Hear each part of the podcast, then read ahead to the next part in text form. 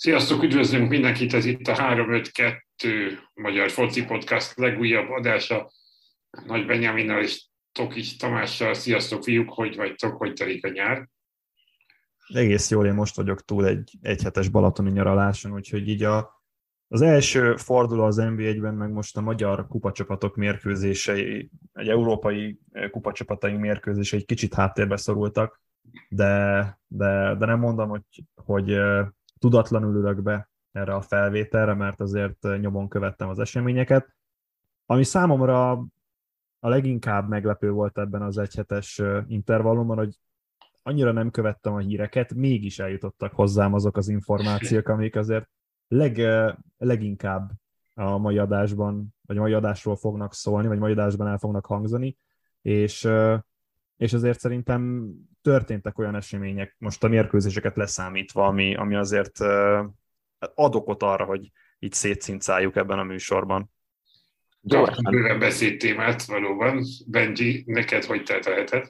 Gyorsan és nagyon gyorsan telik a nyár, és az a furcsa, hogy pont tegnap gondolkoztam azon, hogy már augusztus van, már ott tartunk, hogy jóformán lassaskán kiderül, hogy melyik csapattal lehet számolni, a magyar csapattal az európai kupákban, akár mondjuk még kettővel is, majd meglátjuk, hogy mire jutunk itt a mai adásban ezzel kapcsolatban, és hozzám is eljutnak a hírek, sőt, ami, ami meglep, hogy olyan szinten jutnak el a hírek, hogy olyanokkal is beszéltem a héten, akik különösebben nem is követik így az en bé egyel kapcsolatos híreket, és ehhez képest visszajött például olyan, olyan hír, vagy olyan hírmorzsa, ami, ami máskor nem biztos. Nem tudom, hogy ennek mi az oka. Most itt gondolok a Dzsudzsák-féle témára, a Puskás Akadémia is szóba került, hogy, hogy nem tudom, hogy mi az oka ennek, de, de úgy szembe jönnek valahogy most a, a hírek, és azért tényleg történt az utóbbi egy hétben is olyan, ami, amiről lehet itt beszélni ma. Abszolút. Abszolút. Ki fogunk ezekre térni, de azt hiszem, hogy a hét legfontosabb eseményei a hétközi európai kupaselejtezők voltak. Túl vagyunk az immáron ötödik ferencvárosi bé el-selejtezőn.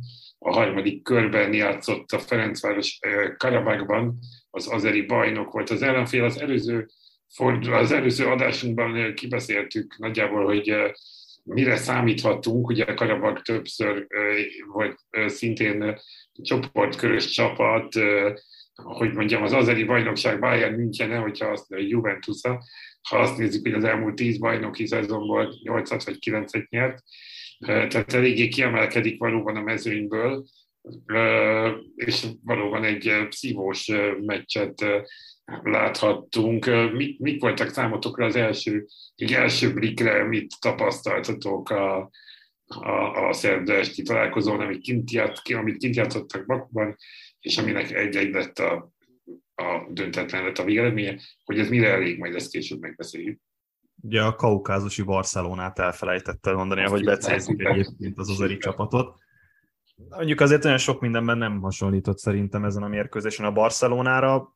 Az tény, hogy, hogy a Karabag igenis felvállalja a, a támadó futballt, és ez némileg ellentétes a, a Ferencváros előző két ellenfelével szemben. Ugye mind a Tobol, mind a Szlován Bratislava egy kicsit azt mondom, hogy under, underdog volt a, a, az előző két párharcban. Most viszont én azt mondom, hogy inkább a Ferencváros az outsider ennek a küzdelemnek. Azért a Karabag szeret játszani, igaz, ebből sok mindent azért nem láttunk a, az első mérkőzésen. Sok hiányzójuk volt, és az egyik legfontosabb láncszem az ugye Kadi, Kadi Borges, aki eltiltás miatt nem léphetett pályára az odavágó mérkőzésen, viszont lesz a következő találkozón a, a Groupama Arénában, és ez több szempontból egyébként problémát okozhat.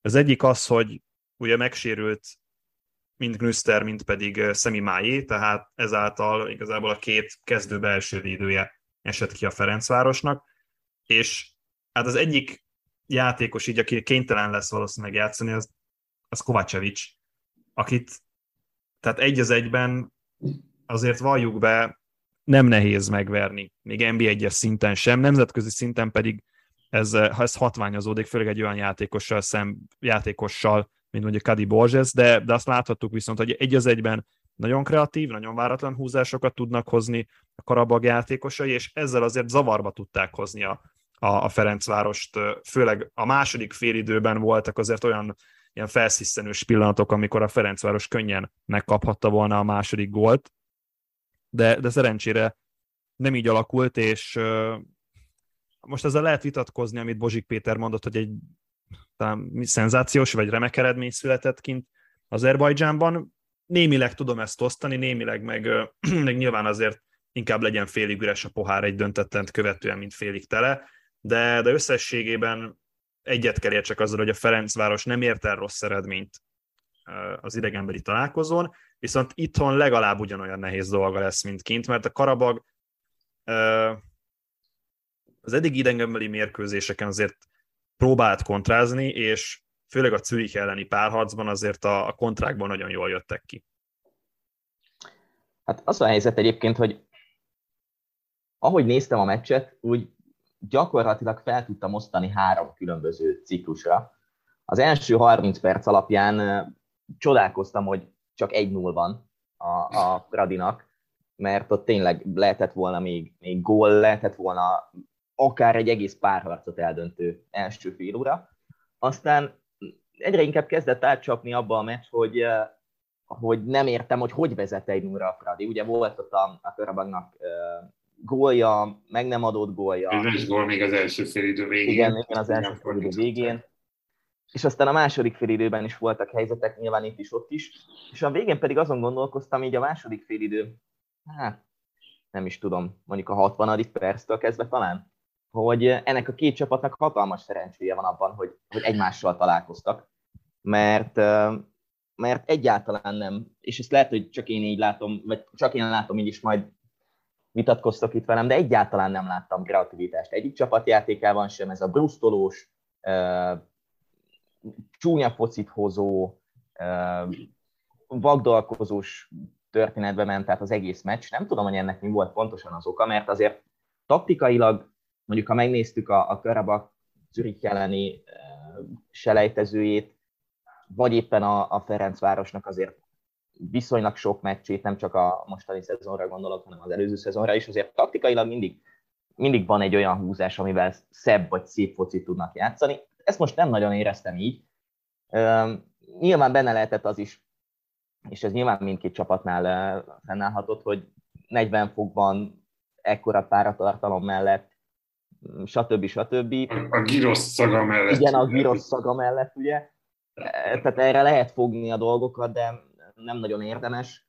Úgyhogy hát kíváncsi leszek a visszavágóra, de, de azon gondolkoztam meccs közben, hogy, hogy nem biztos, hogy ez a két csapat eljut. Vagy ez a két csapat közül valamelyik eljut a csoportköré. Ha, bocsánat, hagy, hagy reagáljak annyival, amit mondtál, és, és tök jó, amit, amit itt elmondtál az elmúlt pár percben. Szerintem különbséget kell tenni a Ferencváros első mérkőzései és második mérkőzései között. Most jön egy olyan feltételes, feltételezés tőlem, ami, ami ilyen nagyon vad, de, de szerintem vagy a vagy Csercseszov, vagy pedig a videóelemző stáb az, amelyik nem végez elég jó munkát a Ferencvárosnál, vagy inkább úgy mondom, hogy Csercseszovra ezt, ezt inkább úgy próbálnám kivetni, Hogy, hogy nem elég bátor az első mérkőzéseken, és ez látszódott, ugye Kazahsztánban látszódott, a Groupama Arénában, a szlován ellen is, hogy inkább kivár megnézni, mit tud az ellenfél, és a második mérkőzésre a hibáikat kielemezve tud igazából vagy fordítani, vagy megnyerni egy pár harcot a Ferencváros. És én is most ugyanezt éreztem a Karabaggal kapcsolatban, hogy a második félidőben inkább legyen egy-egy ez a mérkőzés, mint hogy kitámadjunk és és mondjuk kapjunk egy második gólt Csercseszov felfogásával, és én így, így érzem, hogy Csercseszov így gondolkoztatott. A másik az, hogy Dibusz Dénesnek volt egy nyilatkozata, amikor nem mondták, hogy nagyjából két órán keresztül mutatták a Karabag, vagy mutatták be a Karabag csapatát a játékosoknak, és így próbáltak összesűríteni mindent, és ilyen elég nagy vonalakban, nyilván nem fog most ilyen kulisszatitkokat elárulni Dibusz Dénes, de, de nekem az volt az érzésem, hogy lehet, hogy nem végeznek jó munkát a, a videóelemzők, tehát hogy, az, tehát, hogy nem, tudunk fe, nem tud felkészülni egy, egy Ferencváros, a magyar bajnoka, az azeri bajnokkal szemben, amikor a mai tényleg labdarúgásban konkrétan pár kattintással el lehet érni a, az adott ellenfél mérkőzéseit, egy, egy programon keresztül meg lehet nézni a különböző számokat, hogy melyik, mi, mi, milyen statisztikai mutatókban erős mondjuk a, az ellenfél, és én, és én egyfajta óvatosságot érzek most már így ez elmúlt egy hónapot nézve Csercseszov munkásságában, ugyanakkor a második mérkőzéseken rendre eddig ült az, hogy a, az ellenfél hibáit ki tudta használni a Ferencváros, és könnyen elképzelhető az, hogy majd a Groupama Arénában játszott mérkőzésen is a, a Ferencváros fel fogja őrölni a Karabagot, és azért van bőven támadni való lehetőség a, a Karabak csapatán, tehát ők sem játszottak hibátlanul ezen a mérkőzésen. Úgyhogy érdekes lesz szerintem a második mérkőzés, és, és egy jobb Ferencvárost láthatunk. Talán, egy, talán azt mondom, hogy egy kockázatvállalóbb Ferencvárost láthatunk majd azon a mérkőzésen.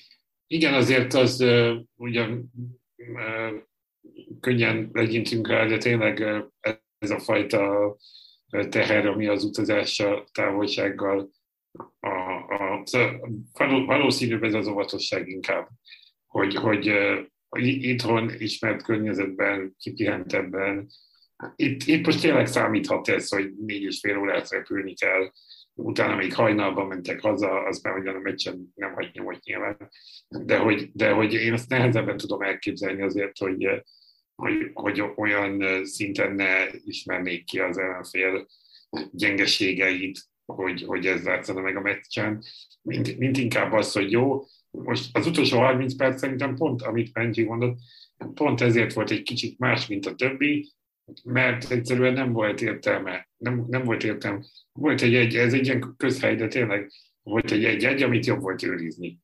Szóval, hogy így, ugyanakkor volt helyzet bőven mindkét oldalon, tehát hogy azért az utolsó fél óra akár eldönthette volna mindkét irányba, és ezért gondolom, hogy ez az egy-egy, ez egy ilyen megbecsülendő eredmény.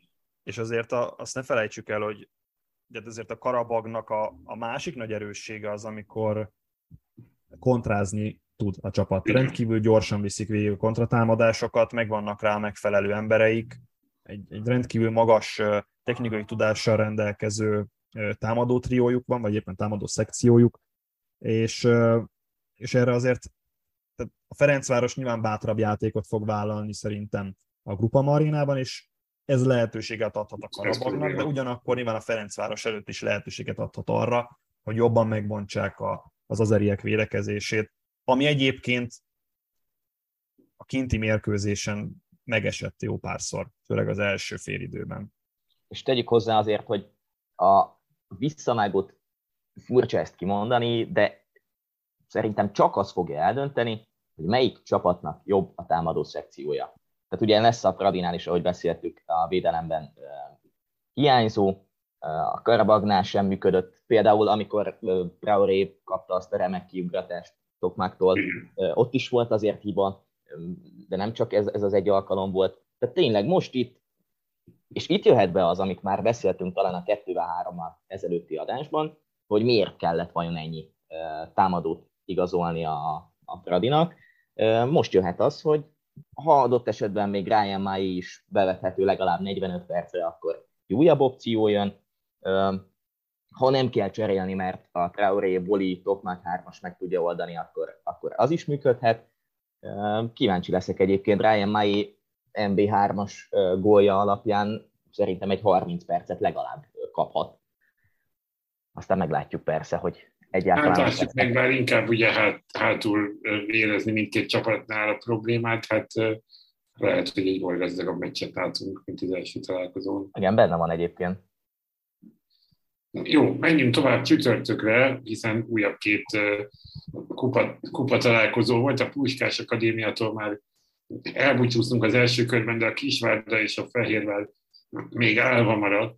A Kisvárda ugye nem kapott könnyű ellenfelet, a norvég Molde volt a vetélytárs, és Norvégiában volt az első találkozó, ugye a Moldéval két évvel ezelőtt a Fradi még a Bajnokok Ligája selejtezőjében játszott, akkor még bajnok volt a norvég bajnokságban, aztán két évadot győzött, a következő két bajnoki szezont a José Mourinho kedvenc csapata a, a, Bodő, a Bodő nyerte a bajnokságot, de most eléggé vezeti a Molde ismét, tehát elég jó formában lévő norvég csapathoz látogatott a Kisvárda.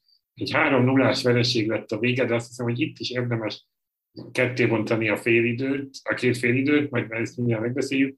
A másik pedig a Fehérvár, akik fogadták a Moldáv Petrocub együttesét, ott egy öt nullás végeredmény lett a, a öt nullás végeredmény lett a vége. Mondhatni tehát, hogy két merőben ellentétes eredményt láttunk, de nem biztos, hogy ekkora volt mindkét meccsen a különbség a pályán. Noha a Petrocub tényleg egy, nem egy olyan jegyzett csapat, mint a Moldáv bajnok Tiraspol, tehát hogy arra sem lehetett számítani, hogy a Fehérvárnak azért komoly gondja lenne. Nézzük előbb a Kisvárdát pár percben, aztán térjünk át a Fehérvárra. Tehát egy elég jó első fél idő volt, stabil a hátvédekkel. Én azt figyeltem, hogy Leoni elég sokszor jól a helyén volt, de, de, de valahogy aztán szuflában nem bírták, vagy, vagy más volt az oka, a fejben nem bírták. A második fél időben azért elfogyott a Kisvárda, és kapott egy hármast. Hogy láttátok ti ezt a meccset? A Kisvárdának a legnagyobb erőssége szerintem az, hogy szervezett. Hm. És, és nem csak a hazai porondon látjuk ezt, hanem most a, most a nemzetközi szinten is láttuk, hogy azért tud nyolcvan percig komoly kihagyások nélkül játszani egy, egy európai szinten, azért mondjuk konferencia liga szinten jegyzett Moldéval szemben, és most tekintsünk el attól, hogy egyébként az első gól, amit a, a Molde szerzett, az, az lesről. Les volt, igen. Les volt, igen. Nem játszott rosszul a Kisvárda, és szerintem hasonló játékot látunk tőlük egyébként hétről hétre a, az en bé egyben, tehát amikor arról beszélünk, hogy mondjuk a Ferencváros adott esetben megerőszakolja önmagát, most az, hogy nemzetközi szinten vagy, vagy hazai szintéren azzal, hogy éppen most labdával kell dominálni, vagy a nemzetközi szinten nem, labdával, nem tud labdával annyira dominánsan játszani a Ferencváros, akkor a Kisvárdáról el lehet mondani, hogy ők azért nagyrészt a bajnokságban is hasonló felfogásban futballoznak, és aztán a nemzetközi szinten úgymond nem éri idegenül a játékosokat az, hogy, hogy itt, itt nagyrészt azért védekezésre vannak ítélve, főleg egy, főleg egy Molde ellen. Ennek ennél azért tudtak kellemetlen perceket okozni a norvég ellenfélnek, és az egyik kulcsfigurája ennek az Jasmin Mesanovics, akit uh, itt a meccs közben kiírtam a, a Twitterre, hogy ami a válogatottnak Szalai Ádám, az a Kisvárdának Jasmin Mesanovics, egy rendkívül uh, sokoldalú támadó, nagyon sokat segít védekezésben, uh, a támadásokat fantasztikusan tudja elindítani, és ami még egyébként uh, számomra unikális egyébként magyar szinten az, ahogyan ő visszalép a vonalak közé, és, uh, és elkéri a labdát akár a védelemtől, akár a középpálya oldal, vagy a középpályától el tudja kérni a labdát. Kicsit ilyen Harry Kane stílus ugrik be nekem róla, nyilván nem ugyanaz a szint, és a magyar Harry Kane-ről, vagy a magyarországi Harry Kane-ről azért fura lenne ezt elmondani, de Jasmin Mesanovics egyébként magyar szinten egy kifejezetten jó játékos, és ezt szerintem megmutatta most már nemzetközi szinten is, hogy ő azért lehet akár egy egy zsírosabb eladás része Kisvárdával, vagy Kisvárdáról.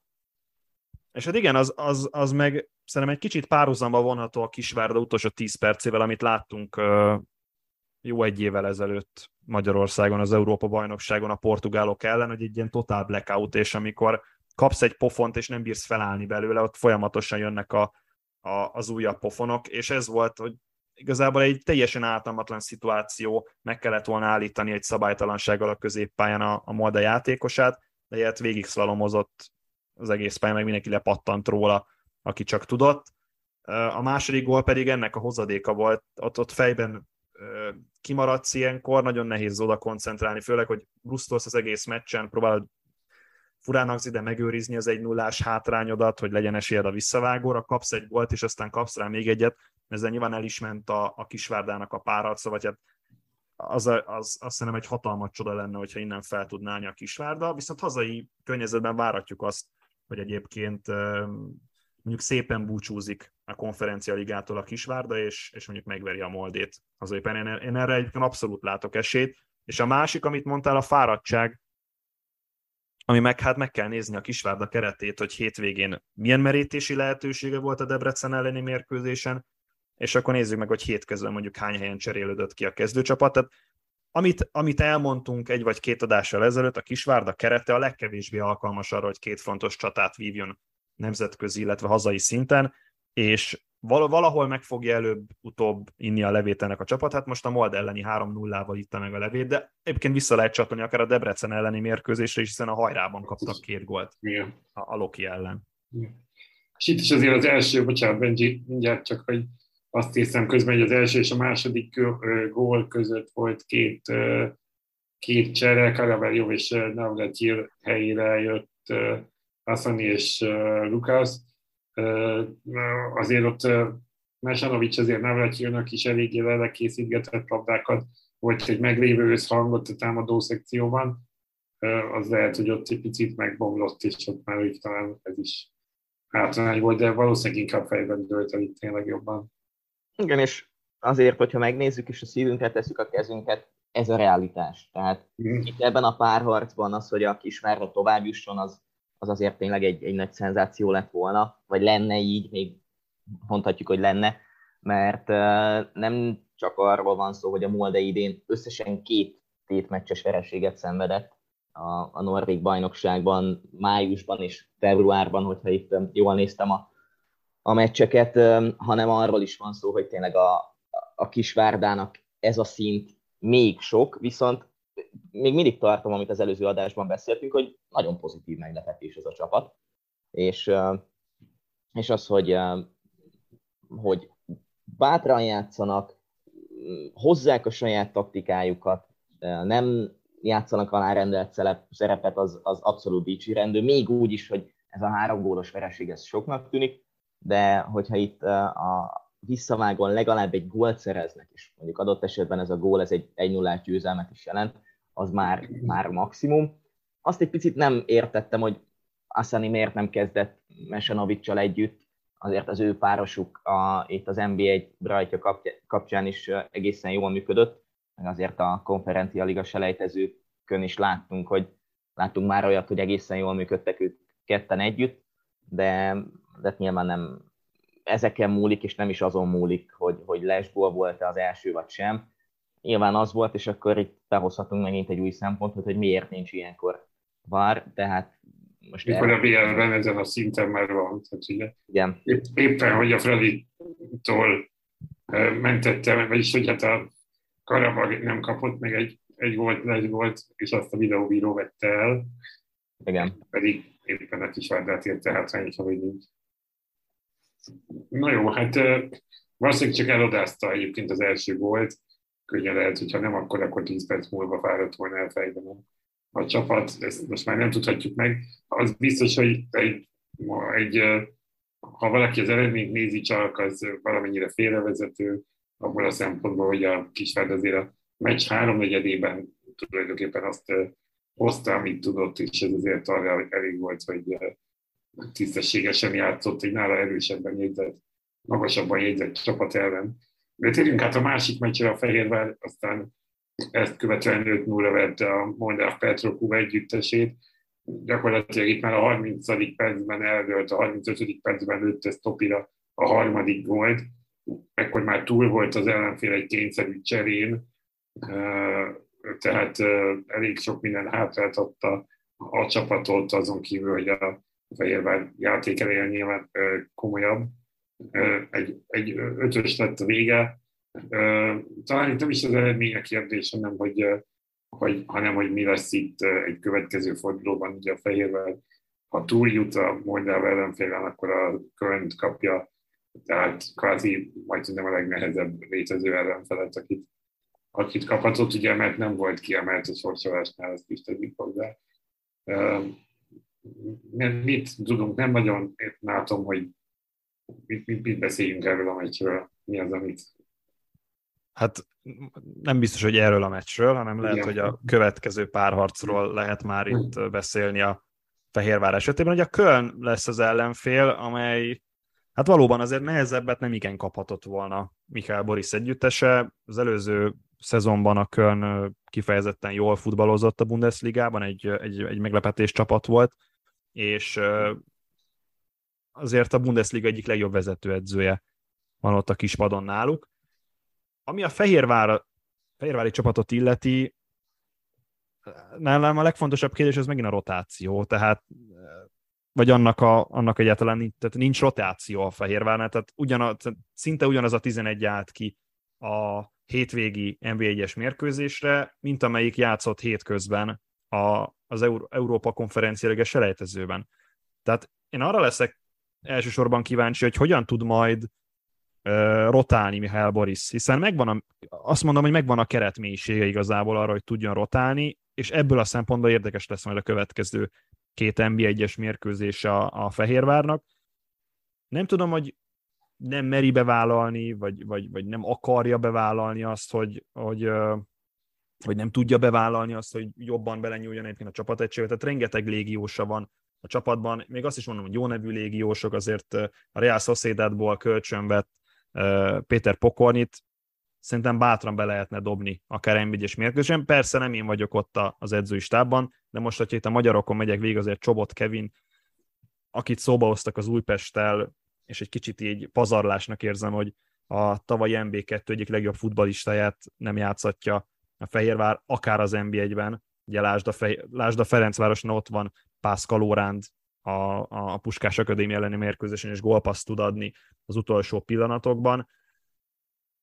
És erre nekem van egy felvetésem, ugye mióta legutóbb Európa Liga csoportkörös volt a, a Fehérvár kétezer-tizennyolc tizenkilences idényben, azóta nem nyert bajnokságot egyébként a, a fehérvári csapat, és az részben azért ment el, mert ősszel ugye érdekeltek voltak az Európa Ligában, és, és nem volt, tehát ott elment az őszi szezonban a, a bajnoki cím, nagyon sok pontot veszítettek, nagyon sok mérkőzést buktak el, és annak, köz, annak volt köszönhető a Ferencvárosnak a, a győzelme. Nyilván azért kellett hozzá egy Szerhely, Szerhíj Rebrov, aki fantasztikus munkát végzett akkor a Ferencvárosról, és úgymond a, az aranykorszakot elindította a, a zöldfehéreknél. Szóval arra akarok kiukadni, hogy nem tudom, hogy a Fehérvárnál ez egy, ez egy ilyen múltbéli félelem, hogy nem rotálnak eléggé a csapattal, vagy az, hogy tényleg nem tudnak rotálni, mert nincsenek olyan képességű labdarúgóik. Az utóbbit mondjuk tudnám cáfolni azzal, hogy kiket igazoltak, és hogy milyen mélységű kerete van egyébként ennek a csapatnak. És bőven össze lehetne hozni két minőséginek nevezhető kezdőcsapatot egymás mellett. Én azt nem értem, hogy mondjuk tegnapi meccs alapján pont így az öt nulla, öt szerzett gól, viszonylag támadó szellemű felállás, mint mondjuk a, a Gabala elleni visszavágó kapcsán, az nemet bizonyítja, de miért nem lehet mondjuk Kenán Kodrót és Buduzi Zivácét egyszerre a pályán látni, miközben talán en bé egyes szinten a, mondjuk az, hogy top négy legjobb csatár közt nálam mind a kettő ott van. Nem tudom, hogy ez, ez most Michael Borisnak a, a félelme, vagy a, a bátortalansága, vagy, vagy egyszerűen nem, nem szereti a, a két csatáros rendszert, de, de lehetne még opció, meg, meg, meg lehetne egy pici bátorság a, a, a csapat játékában, és talán akkor a bajnokság szempontjából is előrébb tudnának lépni. Hát, hogy a Kölnnel mit kezdenek majd, az megint egy más kérdés, de, de egyelőre nem látom azt, hogy, hogy ilyen színvonalú játékkal is, és ilyen színvonalú bátortalansággal, ilyen szintű bátortalansággal ott, ott továbbjutás legyen ebből. Hát a hétvégi fordulóban talán kiderül, hogy mennyire, mennyire ö, változtat akár a, a Paks elleni kezdőhöz, akár a mostanihoz, ö, mert ez ö, mondjuk pont, hogy nem, nem a mostani, hanem az azt követő bajnoki, ugye? Az volna inkább a a döntő, hiszen hogy most jövő héten milyen eredmény születik, az gyakorlatilag teljesen mindegy is, az azutáni hétvége összeállítása lehet olyan, amiből mondjuk lehet már követ- következtetéseket levonni a Köln elleni első meccsről. Annyit, amit Benji mondott, hogy ez a, ez a Zivzivadze-Kodró kérdés, hogy Zivzivadze vagy Kodró ille, vagy perjel, és akkor Zizivadze és Kodró. Tippeljetek, hogy melyik, tehát négy tétmeccset játszott idén a Fehérvár, melyik tétmeccsen kezdett egyszerre ez a két játékos? Én most pont megnéztem az előbb, úgyhogy nem, nem tippelek. Mm.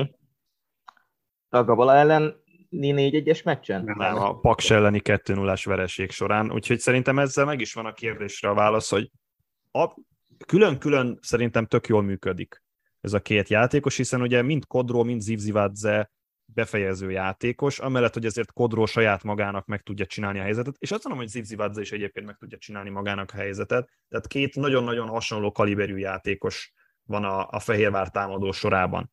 Na most ez nyilván azt jelenti, hogy két hasonló kaliberű játékos azért nehezen fér meg egymás mellett, és nem, nem azért, mert ne lennének elég jó játékosok, csak hogy mondjuk nézzük a támadó szekciót, mostanában ez a három négy három az, ami, ami leginkább jellemző a, a Fehérvár játékára, azért ott van mondjuk Petriák, ott van Dárdai Palkó, ott van Fumsóbámgolya, tehát olyan játékosok, akik, akik megint csak azért viszonylag más-más skillekben erősek, viszont ott van Zivzivadze és és uh, Kodró, akik viszont hasonló skillekben jók, és, és szerintem ez a, ez a döntő kettejük párharcában, hogy igazából a kettő játékosból, ha egy játszik, azt, azt még elbírja ez a támadósor, vagy ez a, ez a, ez a támadó trió, viszont hogyha ketten játszanak, akkor talán egy kicsit jobban megbillen a mérleg az ilyen uh, játékosok felé, és ez már nem biztos, hogy jó. Vagy, vagy akkor az egyik játékosnak szerepen kívül kell játszania, mondjuk Zivzivadzének akkor talán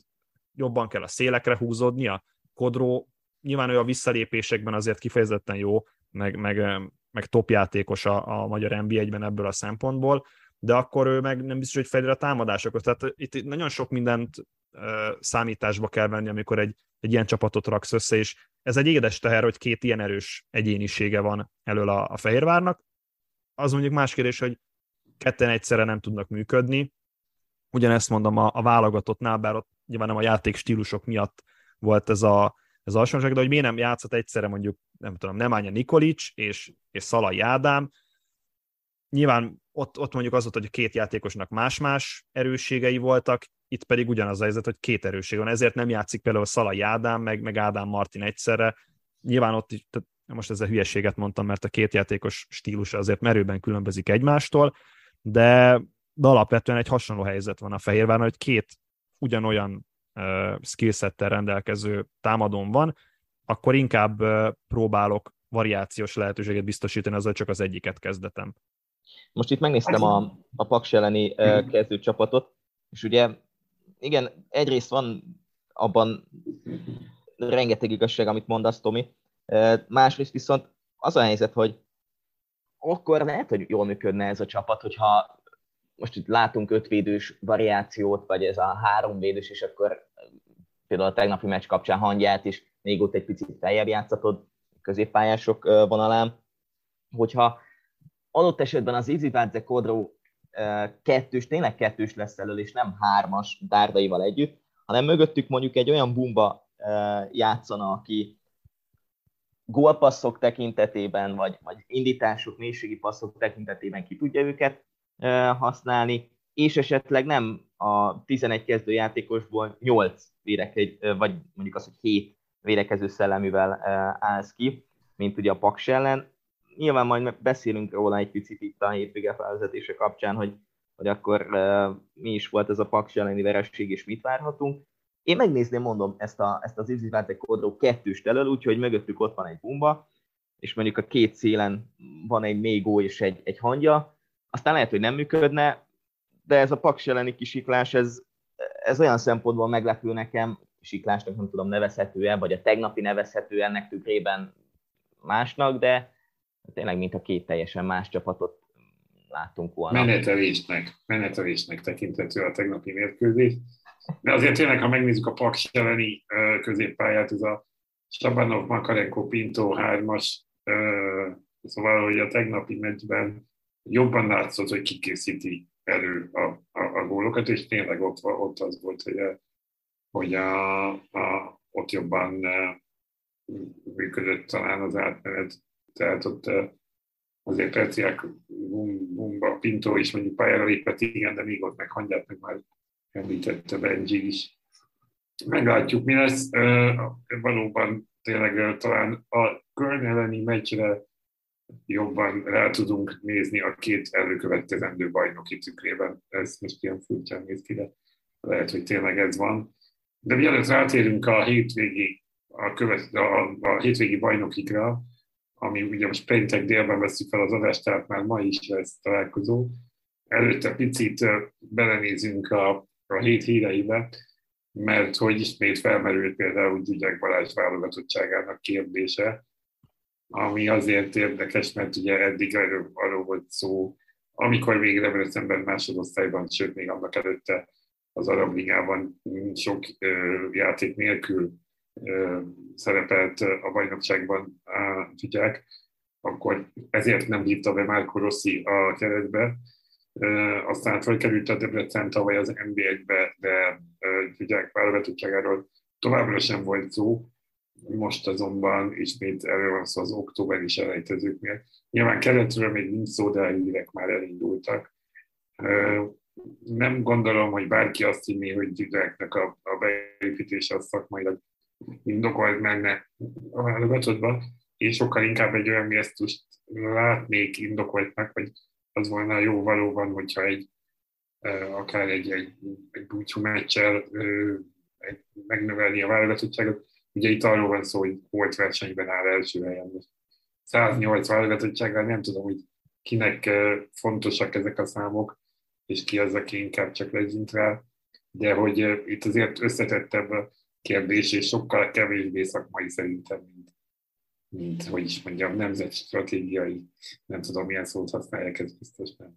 Tök, ez, ez egy baromi jó szó, hogy nemzetstratégiai, mert azért igen magas szinteken lobbiznak azért, hogy Dzsudzsák Balázs válogatott legyen még egyszer. Megérdemli szerintetek? Vagy egyáltalán inkább úgy teszem fel a kérdést, hogy meg kell érdemelni azt, hogy valaki még válogatott legyen? Vagy elég az, hogy gesztus miatt behívom, hogy legyen százkilencszeres vagy száztízszeres válogatott?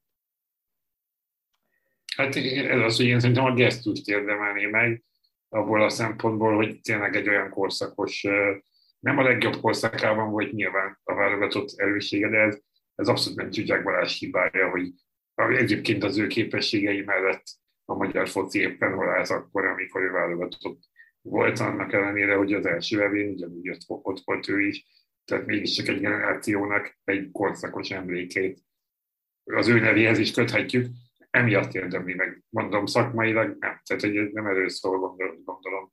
Egyébként Marco Rossi sem, ha berakja, az nem azért fogja berakni, mert neki ő, ő kell oda, nem tudom, melyik posztra, Szoboszlai Dominik helyére, vagy a szélre, vagy bárhova.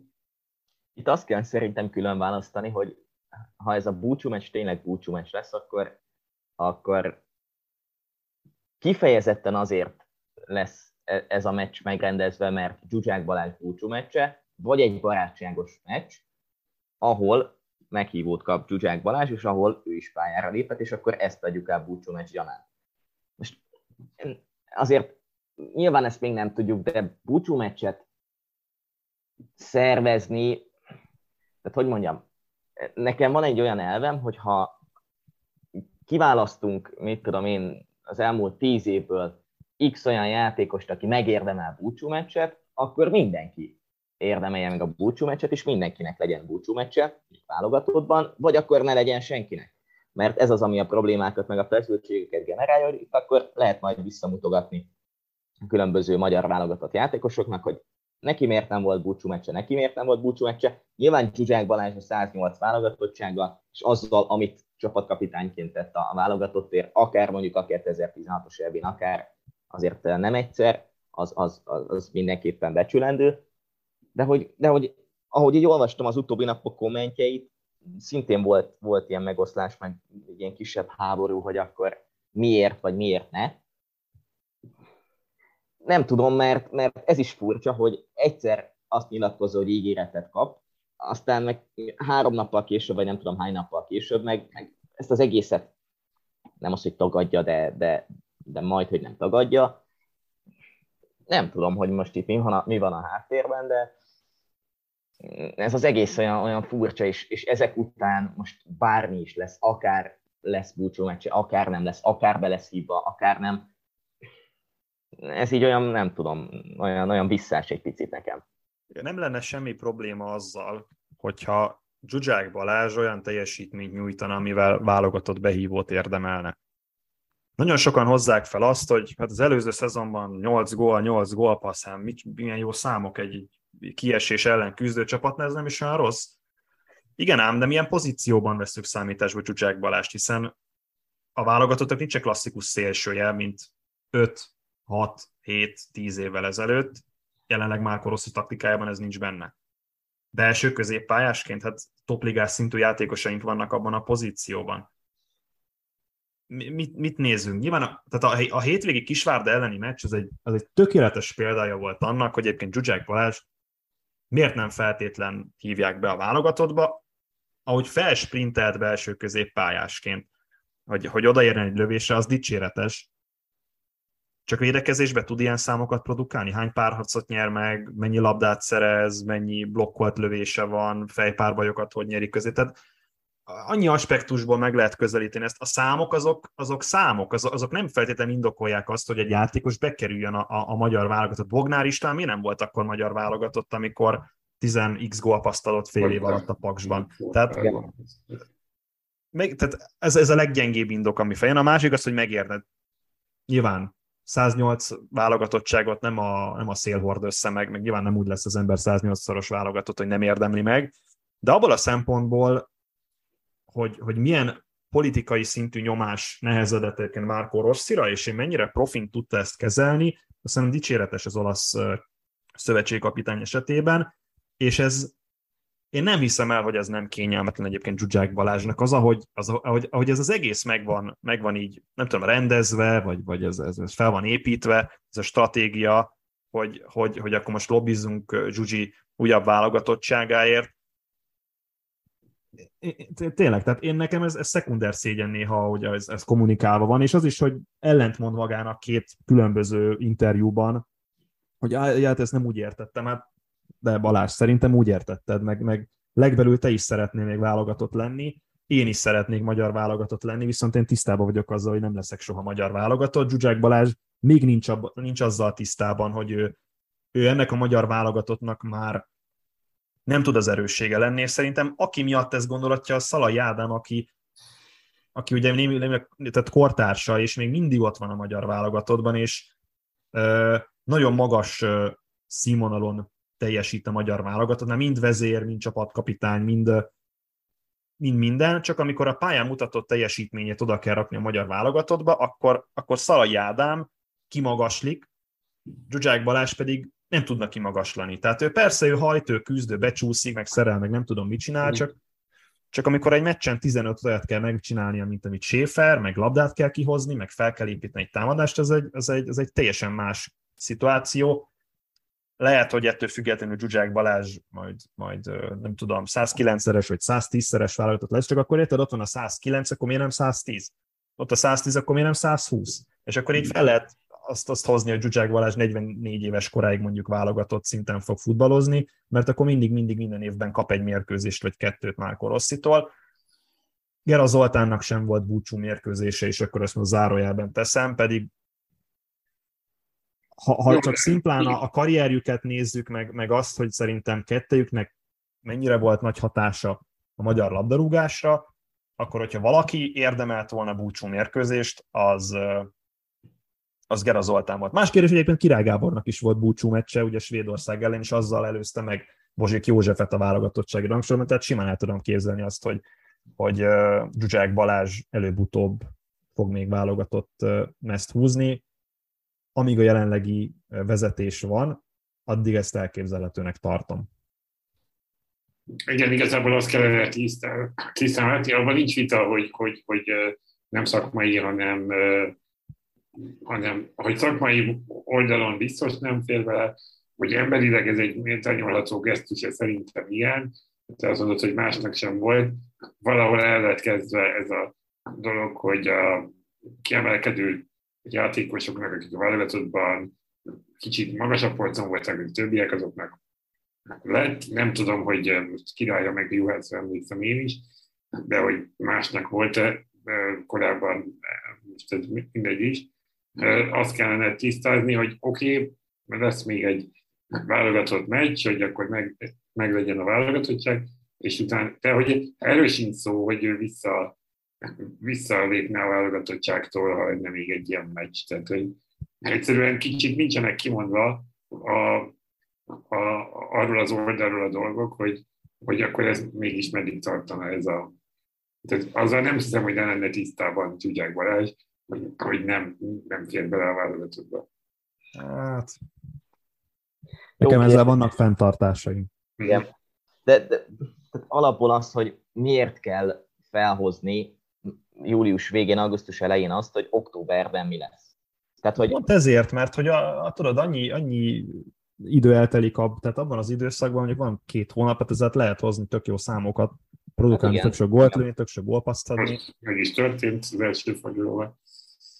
Igen, ez kicsit méltatlan is így, de minden esetre nem így, hogy azért valamilyen vége lesz a dolognak, vagyis hogy hát valamilyen, nem, nem egy ilyen lebegtetés lesz, hanem valami tényleg olyan kommunikáció zajlik, ami, ami segít megoldani a helyzetet, és volt még egy érdekes nyilatkozata héten, ez Hornyák Zsolté, aki ugye a Ferencváros elleni vesztes mérkőzés után ismét felemlegette, amit már a nyár elején korábban is, hogy Kleinheisler László szívesen látná a csapatban. Nekem a legnagyobb bajom, ez egy idézet, nekem a legnagyobb bajom, hogy nem látom Kleinheisler Lászlót a csapatomban.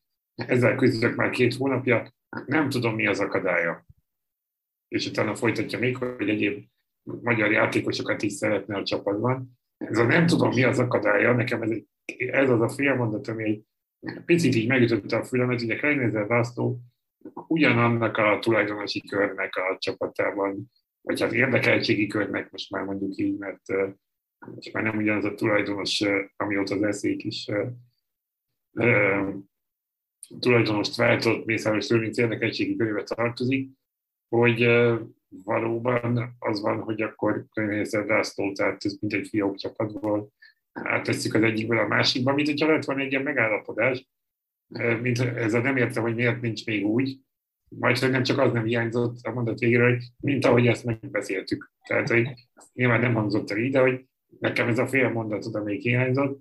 A másik fele a mondatnak, hogy magyar játékosokat szeretnék látni a csapatban, ami azért sokáig nem volt jellemző a Puskás Akadémiára. Most valóban vannak uh, magyar játékosok, többek között leigazolták ugye a Honvédtól csapatkapitányként nemrég elbocsátott Batik Bencét. Ez egyáltalán mennyire lesz építhető a csapatban? Mit gondoltok erről a Kleinheisler ügyről, meg erről az egész magyar játékost a Puskás Akadémiába projektről? A, a média az egy, az egy nagyon veszélyes dolog. Több szempontból is, és ezek a nyilatkozatok egyébként tök jó, hogy így egymás után jön a Dzsudzsák téma, meg a Hornyák téma, meg és egyébként a Batik Bence ügyét is bele lehet venni, hogy Magyarországon szerintem elég nagy százalékban problémát okoz az, hogy a média kiad egy valamilyen közleményt, és abban még a legkisebb ferdítés is tud azért kellemetlen szituációkat okozni, és, és könnyen lehet, hogy egyébként Batik Bence esetében egy, egy ilyesmi történt, amikor ugye benyögték azt, hogy a Zalaegerszeghez távozhat Batik Bence. Nem vagyok abban biztos, hogy ennek az információnak ki kellett volna menni, és egyébként ez összefüggésbe hozható azzal, hogy a Honvédtől egyébként elbocsátották Batik Bencét, elég gyorsan csapatot talált magának, mondjuk nem az a Zalaegerszeget, hanem a Puskás Akadémiát, lehet, ez, lehet, hogy ez egy ilyen, ez egy ilyen csel volt a, a felcsúti klubtól, hogy beírjuk az Zalaegerszeget, elküldik Batikot, és akkor ingyen le tudjuk igazolni. Tehát a szavaknak nagyon nagy ereje van, a szavak ferdítésének meg még nagyobb ereje van, és és azért a magyar labdarúgásban elég sokszor előjön ez a ferdítés, ami, ami nem tud, nem tud pozitívan hatni. Igen, Hornyák Zsoltnak a nyilatkozata az, az elég érdekes kontextusba kerül, mondjuk Kleinheisler Lászlót is meg kell kérdezni, hogy szeretné egyáltalán a Puskás Akadémiában futballozni, nem, nem érzi el jobban magát mondjuk eszéken.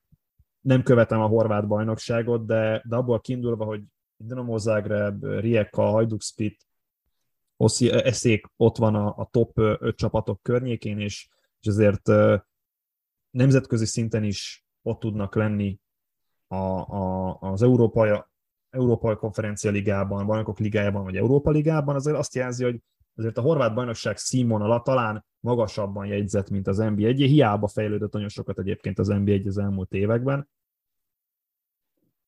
Nem csak ez volt az egyetlen érdekes Hornyák nyilatkozat, nekem a Zahedi kritizálása is egy kicsit így, így furának tűnt.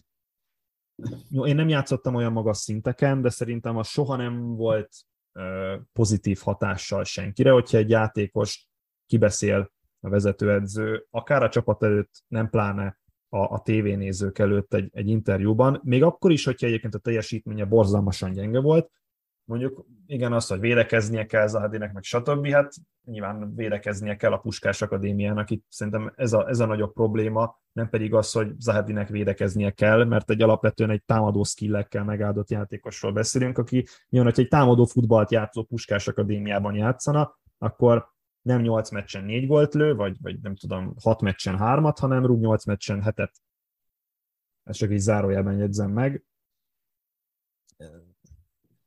Nagyon-nagyon-nagyon fura az egész. Ugye Batik Bencével pedig hát igazából szerződtetett magyar játékost a, a Puskás Akadémia. Mondjuk más kérdés, hogy van erre kicsit rá voltak szorul, mert ugye Szolnoki Roland is megsérült, Nagy Zsolt is megsérült, tehát kellett egy, egy, egy védekező játékos, mondjuk nem szélső hátvéd pozícióba érkezett Batik Bence, hanem őt inkább ugye a védelem tengelyében lehet használni. Nekem nem azzal van a problémám, hogy a, a Puskás Akadémia légiósokat játszott. Tehát ez, ez önmagában nem, nem olyan nagy probléma.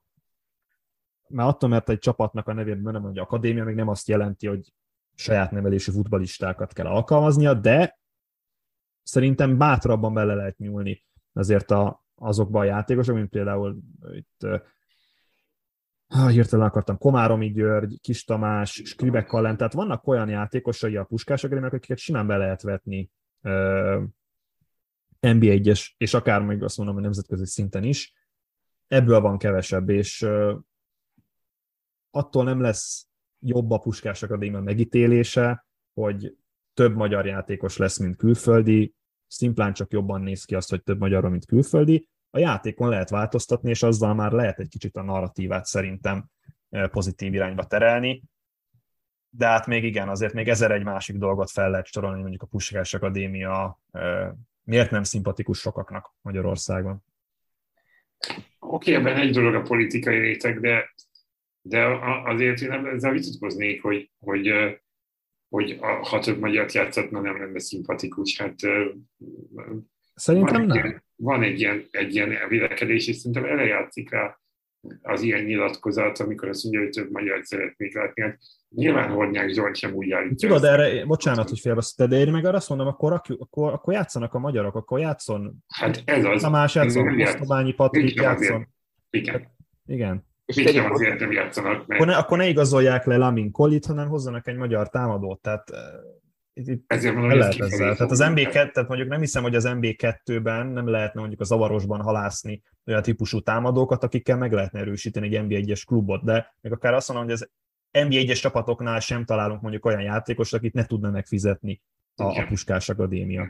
És tegyük hozzá, hogy most kiesett két ember a védelemből, és ha megnézzük a Puskás Akadémia utolsó két-három szezonját, akkor az akadémiáról feljövő játékosok közül szinte mindenki vagy középpályás, vagy támadó volt, egyetlen egy darab védőt nem találni, és most sem gyakorlatilag nem tudnék kapásból egyet mondani, aki az utóbbi két-három évben fiatalként játszott a Puskás védelmében, és most is inkább igazolnak egy Batik Bencét, mint hogy az akadémiáról, vagy a Csákvártól felhozzanak egy, egy, egy középhátvédet, vagy egy szélső védőt teljesen. Ez, a, ez szerintem egy Baromi, baromi nagy probléma, hogy tehát, van, tehát igazából a, a Puskás Akadémiának kivonda kivondatlanul, de van egy en bé kettes farmcsapata, ugye a Csákvár, ahol ezzel, ezzel a kooperációs kölcsönszerződéssel igazából tudnak mozogni a játékosok a két keret között, és mondjuk, nem tudom, mondok valamit, pénteken leül a Puskás Akadémia meccsén a kispadra mondjuk Komáromi György, és vasárnap játszik kilencven percet az en bé kettőben a Csákvár színeiben. Nem tudom, a Ferencvárosnak van ilyen szempontból fiókcsapata a Soroksár, tehát kapnak rutint a játékosok, igaz, hogy en bé ketteset, de hát a,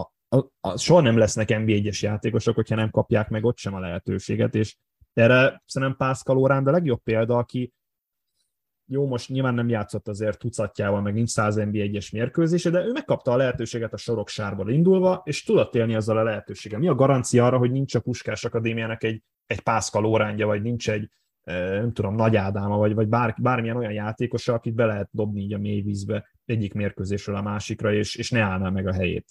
És nagyon jó példa még egyébként szintén a Puskásnál Markek Tamás, aki ugye életében nem védett en bé egyben, aztán megkapta a lehetőséget a Puskás Akadémiában, és kiválóan élt a lehetőséggel.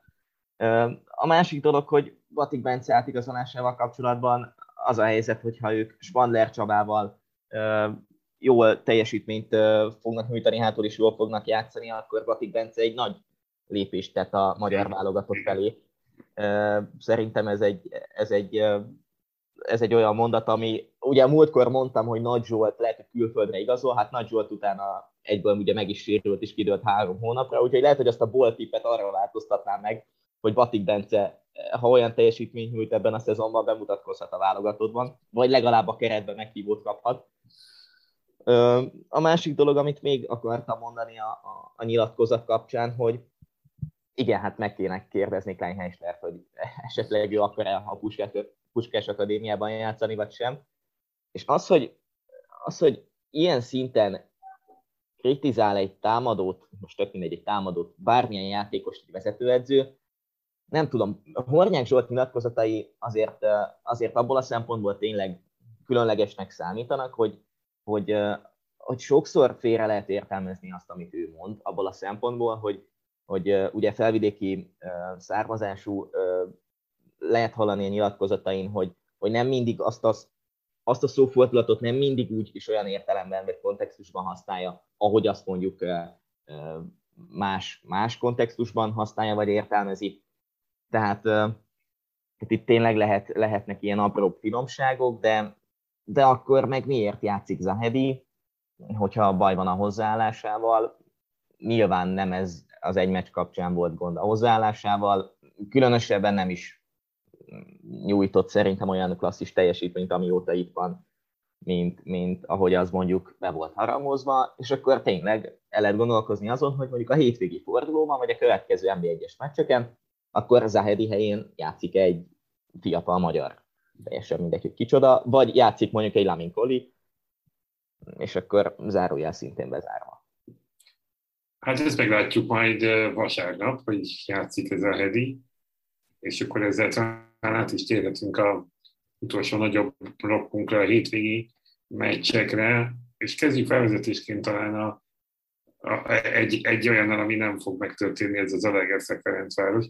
Ugye a Puskás Akadémia egy nehéz azeri túra előtti uh, rangadót nem halasztott el, a Puskás Akadémia ellen vasárnap, most pedig egy hát könnyebbnek tűnő mérkőzést, egy hazai Bajnokok Ligája meccs előtt, igen. Kicsit számomra fordítva történnek a dolgok, mint ahogy szerintem logikus lenne.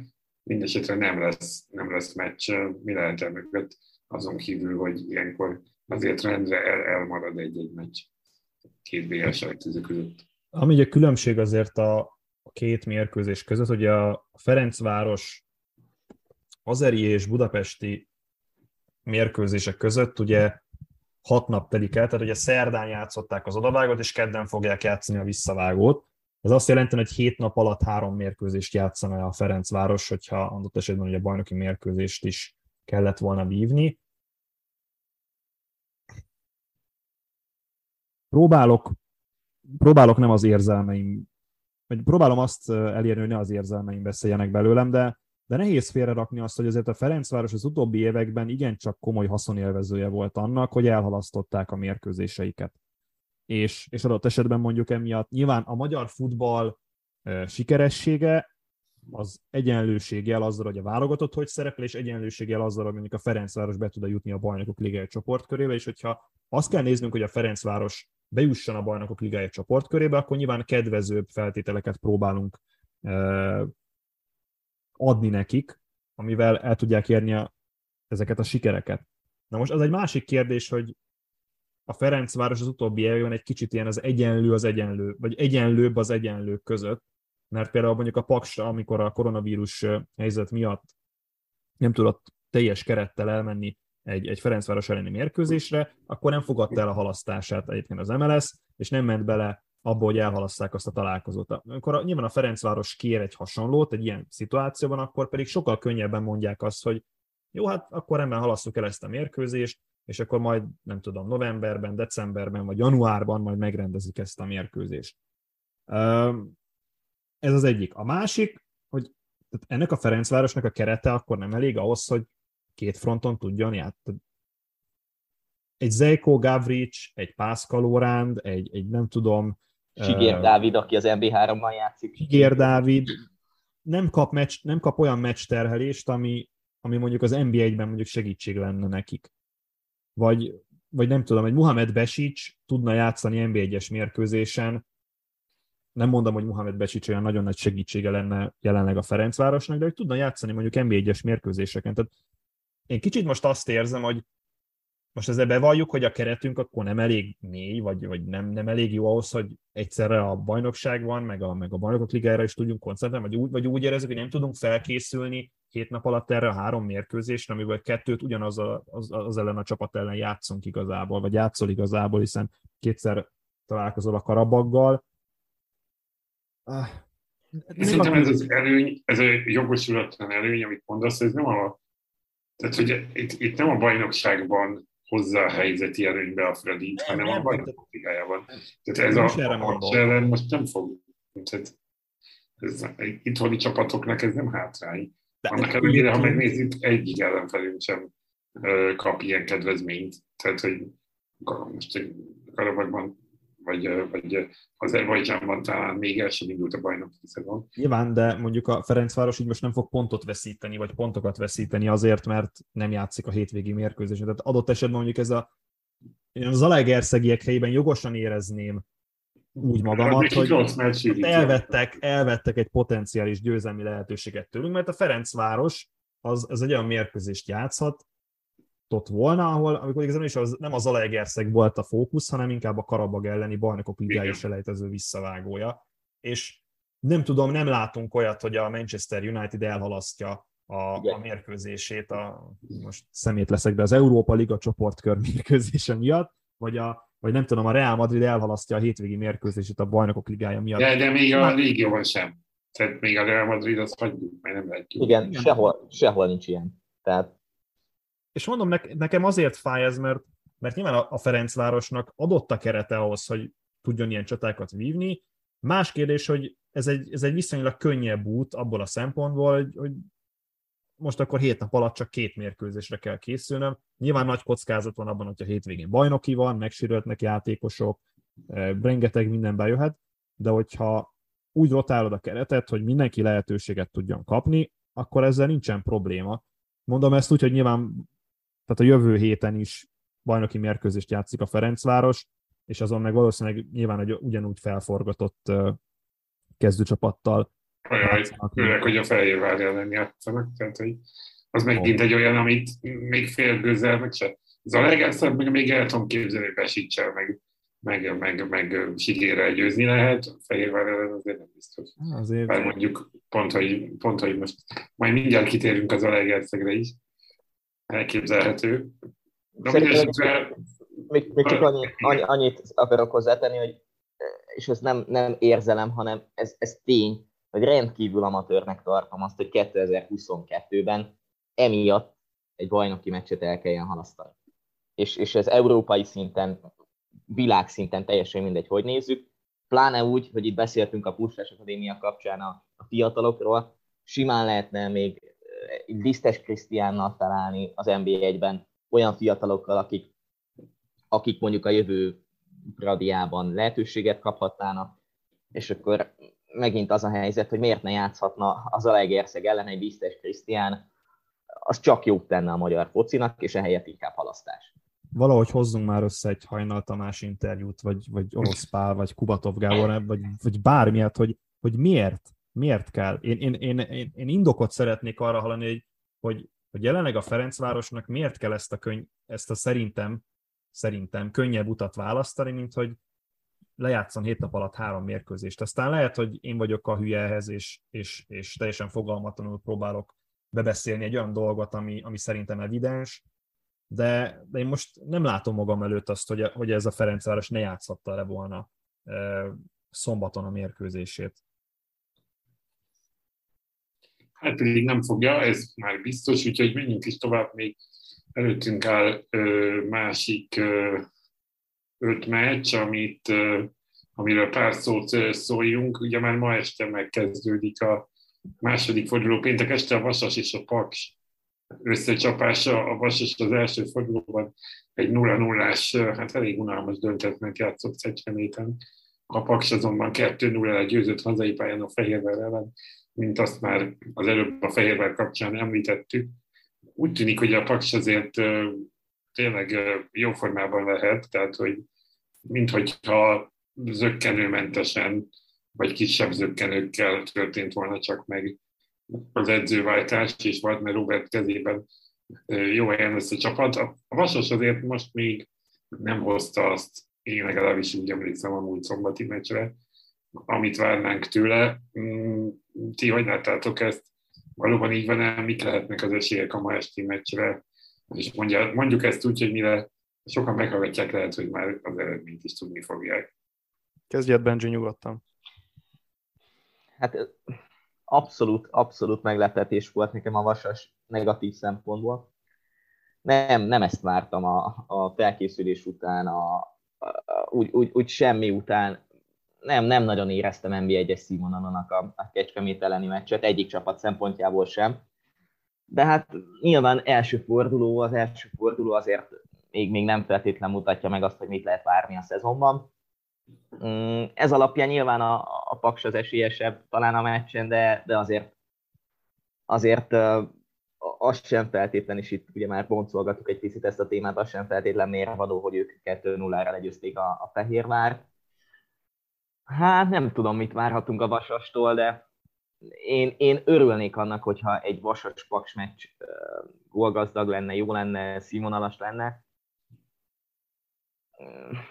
De, de remélem, remélni tudom csak azt, hogy ez, ez, ez az első fordulós Kecskemét elleni meccs a, a Vasas részéről, ez csak egy, egy, egy kezdeti meccs volt, és, és már a ma esti meccs egy fokkal másabb színvonalú lesz.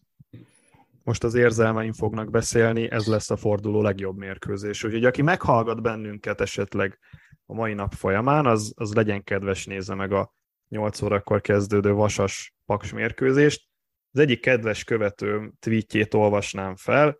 Elképzelhetőnek tartom, hogy a Paksból egy közepes blokkban védekező, magas nyomásgyakorlásra és gyors átmenetekre építő csapat lesz. Öm, tökéletesen leírta Herceg Dani azt, hogy mi a trend az en bé egyben. Tehát egy, egy közepes blokkban védekező, magas nyomásgyakorlásra és gyors kontratámadásokra építő Paks találkozik a közepes blokkban védekező, magas nyomásgyakorlásra és gyors átmenetekre építő, vagy, operá- vagy gyors átmenetekkel operáló Vasassal. Tehát két, azt mondom, hogy nagyon hasonló stílusú csapat ö, találkozik egymással.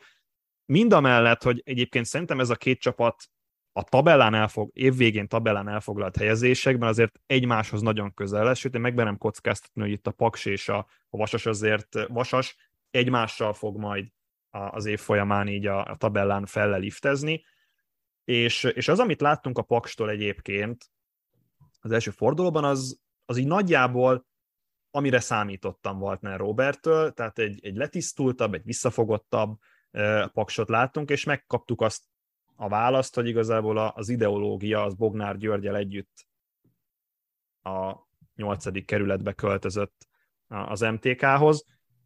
Viszont Waltner is hozott egy ideológiát, ami, ami egyébként tökre bevált Zalaegerszegen, és szerintem ott folytatta a paksi edzői karrierjét, ahol abba hagyta Zalaegerszegen. Egy nagyon hasonló stílusú csapat az, amely kifutott a Fehérvár ellen. Számomra nagy meglepetés volt, hogy négy védővel állt fel, az is meglepetés volt, hogy Kádár Tamás kezdett ezen a mérkőzésen, és, és egyben a Paks nagyon sok kellemetlen pillanatot fog okozni a, a nagy csapatoknak is ebben a bajnoki szezonban, nem csak a Fehérvárnak, de ugyanúgy a Puskás Akadémia, a Ferencváros és a Kisvárda is nagyon meg fog szenvedni a Paks ellen, a Vasas pedig... Mint ahogy tavaly is.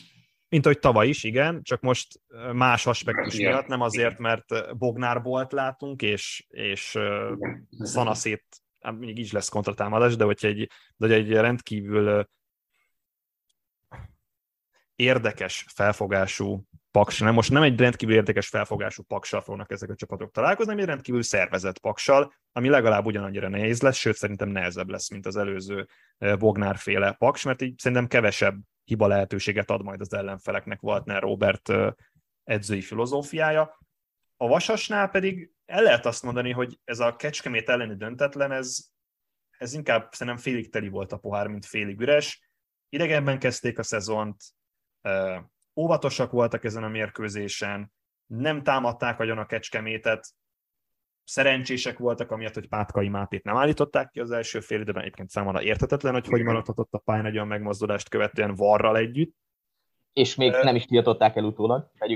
Hát, most az, figyelj, tehát azt, hogy nem tiltották el utólag, nyilván, tehát, hogy mondjam, ha nem lenne var, nem lett volna var, és ugye tovább megy ez az egész szituáció, akkor sem tiltják el, mert azért nem okozott sérülést azzal a belépőjel, kétségtelen, hogy, hogy nem volt a legszebb, és ezért mondjuk ki kellett volna állítani. Ha sérülést okoz, akkor elhiszem, hogy utólag mondjuk eltiltják majd a későbbi mérkőzésekről. Na de visszakanyarodva a Vasashoz, szerintem Kutor Attilától nem látunk ugyanolyan stílust majd az en bé egyben, mint az en bé kettőben, és szerintem ez hiba. Azért a Vasas nem volt az a labdával kifejezetten domináns csapat az en bé kettőben, mondom ezt úgy, hogy ezért nyilván nagyon sokat birtokolták a labdát, és nyomás alá helyezték az ellenfelet, de olyan marha nagy nyomás alá nem helyezték egyik csapatot sem, és akkor tudtak nagyon sok gólt szerezni egyébként, amikor ők is kontrára voltak berendezkedve, úgyhogy az a csapat fogja megnyerni ezt a mérkőzést, és szerintem zárjuk le ezzel a Vasas-Paks találkozót, amelyik többet tud kontrázni, és amelyik kevésbé kényszerül rá arra, hogy labdával domináljon ezen a mérkőzésen. No, hát egy, egy, egy gondolatot még igen. A Paksnál, remélem, hogy Szia Pál Norbert visszakerül a kezdőcsapatba előbb-utóbb. Nagyon, hát nem az, hogy rossz lenne, de az mutatott játék alapján sajnálnám azt, hogyha, hogyha mondjuk nem csak Kádár Tamás érkezés, ez a négyvédős rendszer, az pont az ő idézőjeles kiesését okozná ebből a kezdőből. És ennyi csak. No, hát akkor térjünk át szombatra, szombat este Debrecen Kecskemét találkozó következik. Azt már megbeszéltük, hogy a Kecskemét Vasas az első fordulóban még inkább egy en bé kettes meccs volt, mint egy en bé egyes.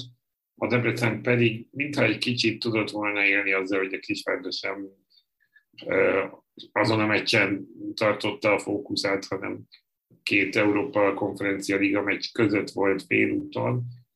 Ráadásul a Debrecen is ugye jelentős átalakuláson volt túl, így ért el egy Kisvárdán egy kettő-kettes döntetlent, a már említett Dzsudzsák Balázs góllal is, de azért itt még mindig nagyobb esélye van a hazai győzelemre, mint a, a... pontszerzése meglepetés volna, gondolom. Az meglepett engem, hogy a Debrecen ennyire, tehát nagyon sok légióst igazoltak a nyár folyamán, és mégis a, inkább a magyar, inkább mondom úgy, hogy Lokihoz köthető játékosok. Jaj, csapat nagyon felel. Még egyszer? Hat, hat magyar volt, és öt légiós a kezdőben. Igen, és, és mondjuk kispadról is olyanok szálltak be, akik inkább azért a klub kötelékeibe tartoztak, amikor, tehát gondolok itt Ferenci Jánosra, gondolok itt ugye Bárány Donátra, aki végül a pontot érő, egy pontot érő második gólt szerezte. Barát Péter, igen. Nem, ez nem Bárány Donát volt, aki nem, nem a Barát, Barát Péter is beállt, nagyon jól. Barát is beállt, tavaly a, az en bé egy egy legjobb fiatal játékosa volt. Tehát, tehát ennek a Debrecennek önmagában ez egy tök jó irányvonal lenne, hogyha ezt folytatnák, és egyébként eredményes is volt ez a Kisvárda ellen. Más kérdés, hogy nyilván a Kisvárda ugyanabban a periódusban fáradt el azon a mérkőzésen, amit a Molde ellen is láthatunk, tehát az utolsó tíz percben kaptak két gólt, és a Molde ellen is az utolsó tíz percben kaptak két gólt. De hogyha Debrecen egyébként ilyen szinten tudja kihasználni az ellenfél hibáit, és kicsit megvédve Dzsudzsák Balást, hogyha Dzsudzsák Balázs ilyen elánnal tud belemenni a mérkőzésekbe, és a középpályáról ilyen szintű támogató játékot nyújt, akkor azért a Debrecennek inkább most a felső házba lenne nagyobb esélye kerülni, mint az, hogy mondjuk a kiesés ellen kell harcolnia. Ettől függetlenül nagyon sok problémás pontja van a Lokinak, és az elsősorban a védekezés.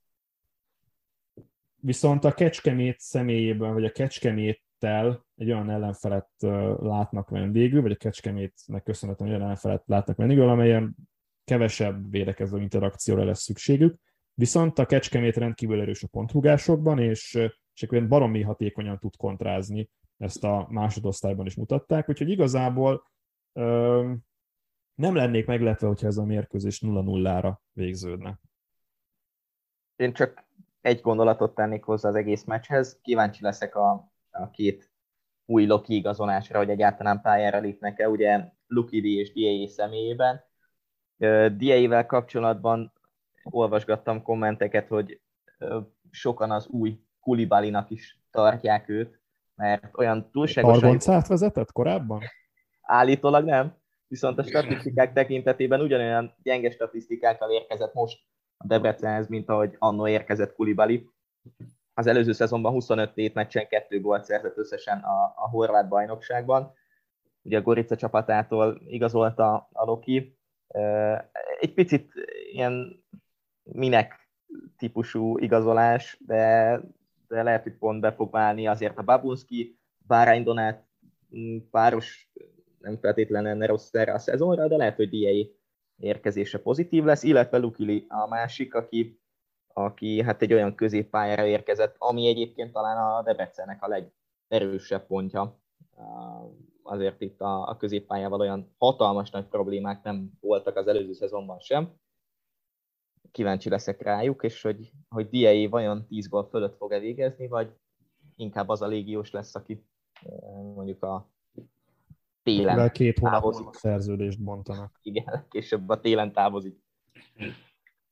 Hát itt tényleg okozhat versenyhelyzetet ez az igazolás, ezt nem úgy, mint Honvédon, ahol elküldik a játékost, akivel versenyhelyzetet szeretnének ide teremteni, mint erről múlt héten beszéltünk. Menjünk tovább, Tamás, hogy van itt még valami, amit... Menjünk, nyugodtan. Mehetünk. Akkor a Kisvárda Mezőköves, ez a kelet-magyarországi rangadó, ami a vasárnapi első meccs, a Kisvárda ugye a két Európa Konferencia Liga meccs között azt hiszem, hogy jókor játszik. Én szerintem a Mezőköves a, a legszürkébb, legkiismeretetlenebb csapat ma az en bé egyben, de aztán cáfoljátok meg, a, ha nem így gondoljátok. A legutolsó tétmeccset amúgy a Mezőköves nyerte, de az elmúlt szezonban a három bajnokiból kettőt a, a Kisvárda nyert, és az a kérdés, hogy ugye a hazaút és a regenerálódás mennyire sikerülhet. Most már nyilván nem kell olyan szinten tartalékolni, hiszen valószínűleg érdemesebb tényleg most már a bajnoki meccsre összpontosítani a, a Kisvárdának. Valóban megteszi ezt, és beleállja abba, hogy akkor mostantól gyűjteni a pontokat az en bé egyben, mert az első fordulóban még lehettek ezzel ellentétes törekvések is, de itt azért már, már valószínűleg jobban beleállnak. Ti ezt hogy látjátok? A, a kisvárdai futballatya úristene, Révész Attila, én őt egy rendkívül okos embernek tartom, és, és racionális gondolkodásúnak. Ebből én azt gondolom, hogy szerintem ő már azért belátja azt, hogy a Kisvárdának túl sok esélye nincsen a továbbjutásra az Európa Konferencia Ligában, még ha nyilván más kell kommunikálni, máshogy kell hozzáállni ehhez, de alapvetően én azt simán el tudom képzelni, hogy a Kisvárda egyébként a legerősebb kezdő tizenegy évvel lép pályára a Mezőkövesd ellen. Amit elmondtál, hogy a legszürkébb csapatról van szó, a Mezőkövesddel, ezzel nem lőttél mellé. Legalább nálam is egyébként a Mezőkövesd a, a, a, a szürke csapat csimborasszója az en bé egyben. És én nem láttam az Újpest ellen feltétlen azt a, azt a Mezőkövesdet, amit, amit, amit én vártam az edzőmérkőzések során. És én ezt arra vezetem, vagy arra fogom kivezetni, hogy a Mezőkövesnek idén is elsősorban hátrafele kell nézni a tabellán, nem pedig a, mondjuk egy előrelépést vizionálva, hogy nem tudom, top hatban végezne ez a Mezőköves, de azt meg hozzá kell tennem, hogy talán idén lesz a legszorosabb a középmezőny az élvonalban, és ezért itt most hatványozottan igaz lesz az, hogy itt három jó mérkőzéssel nagyon magasra lehet jutni, viszont három rossz mérkőzéssel vissza lehet csúszni a kieső zónába.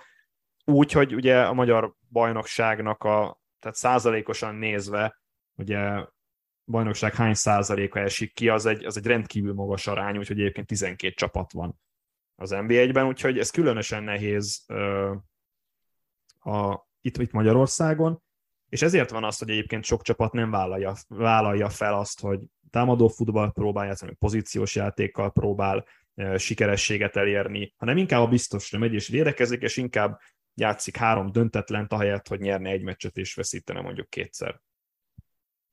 Én egy gondolatmenetet teszek hozzá, hogyha ezt a mérkőzést a Mezőkövesd tudja megnyerni, akkor a Kisvárdának kiesési gondjai lesznek ebben a szezonban.